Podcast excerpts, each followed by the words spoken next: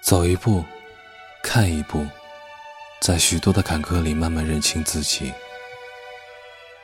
从自视不错，到有点厌恶这个奇怪的自己，再到接受自己的过程，就是成长。也就是，你知道自己是什么样子的，哪里够好，哪里够坏，你也知道自己要什么。但若是需要别人配合的情感，也不必再强求。